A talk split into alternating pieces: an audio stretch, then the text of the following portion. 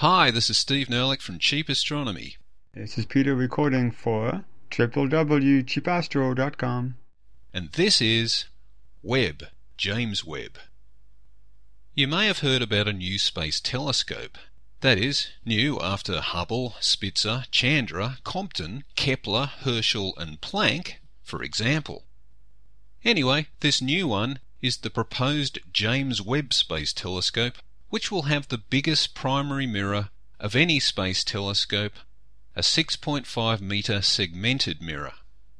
The Webb is scheduled for launch in two thousand fourteen and will be parked one point five million kilometres away at Lagrange Point two, which is on the other side of the Earth from the Sun.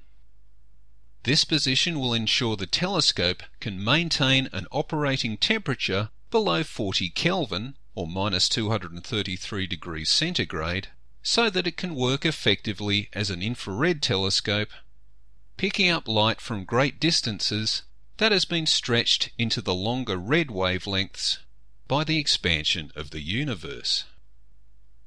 But anyway, who the heck is James Webb? An astronomer? No. In fact, James Webb wasn't even a scientist, but a member of that much maligned species, the government bureaucrat. And why are we naming a telescope that hasn't even been built yet after him?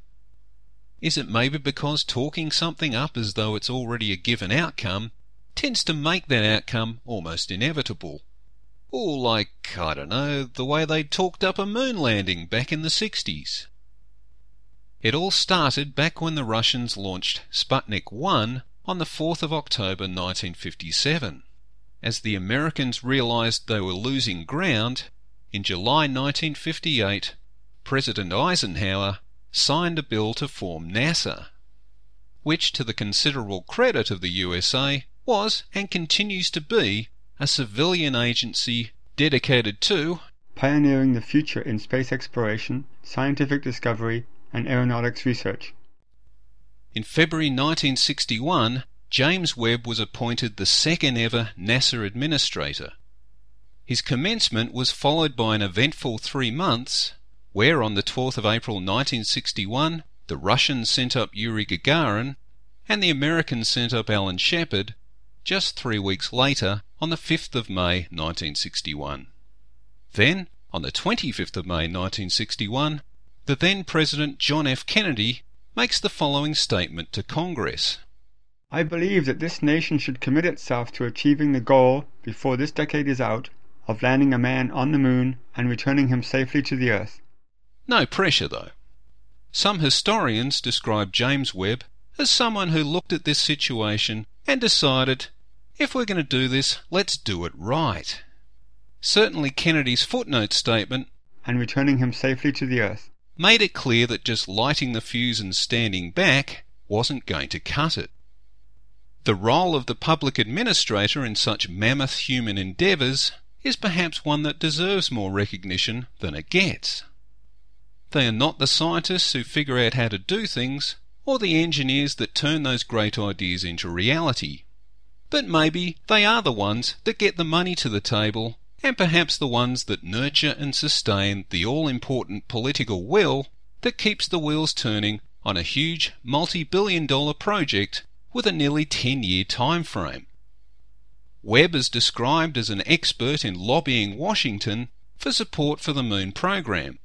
He talked up the economic spin-offs, which was not just the Velcro and the Tang, but also the massive employment and engagement of a generation of youth in studying complex disciplines like math, science and engineering, an engagement that seems to have faded in recent years.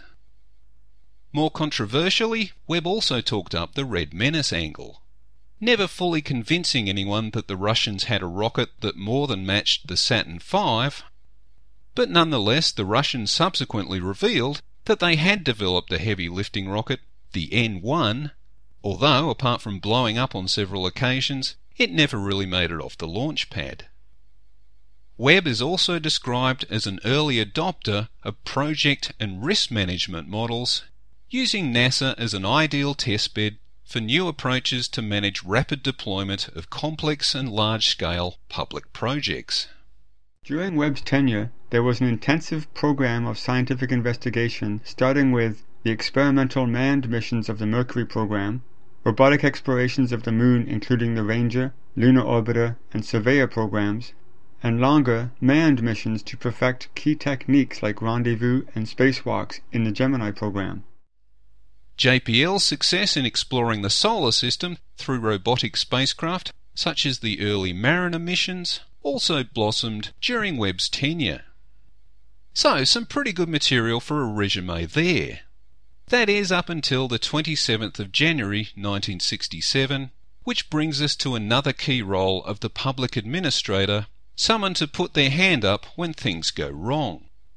The deaths of Apollo one astronauts, Grissom, White and Chaffee, in a fire on the launch pad was a huge shock following the string of successes by NASA to this date. But many viewed it was an accident waiting to happen due to the continued push to meet Kennedy's deadline and to beat the Russians. Webb successfully argued that the investigation into the fire should be managed by NASA itself, not a sign that he was immediately viewed as culpable. Webb reported his investigation's findings to various congressional committees, and he took a personal grilling at nearly every meeting. It's been argued that Webb stood down in some disgrace after the Apollo one tragedy, but in reality he stood down nearly two years after it, on the seventh of October nineteen sixty-eight, literally four days before the return to manned flight mission of Apollo seven, and just over nine months before Apollo eleven landed a man on the Moon. Different sides of the debate do seem to agree that Webb successfully deflected much of the backlash over the fire from both NASA as an agency and from the then-President Lyndon Johnson's administration. Some argue that taking on much of the blame himself and then leaving the organisation enabled everyone else to move on. NASA has just celebrated its fiftieth birthday with its image and popular support largely intact, though its senior administration continues to be the subject of much critical scrutiny, which is also a key part of the public administrator job description.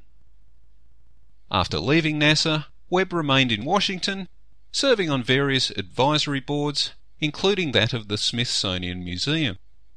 He died in nineteen ninety-two at the respectable age of eighty-five, probably unaware that anyone was going to name a space telescope after him. Thanks for listening. This is Steve Nerlich from Cheap Astronomy, w w w dot cheap astro dot com.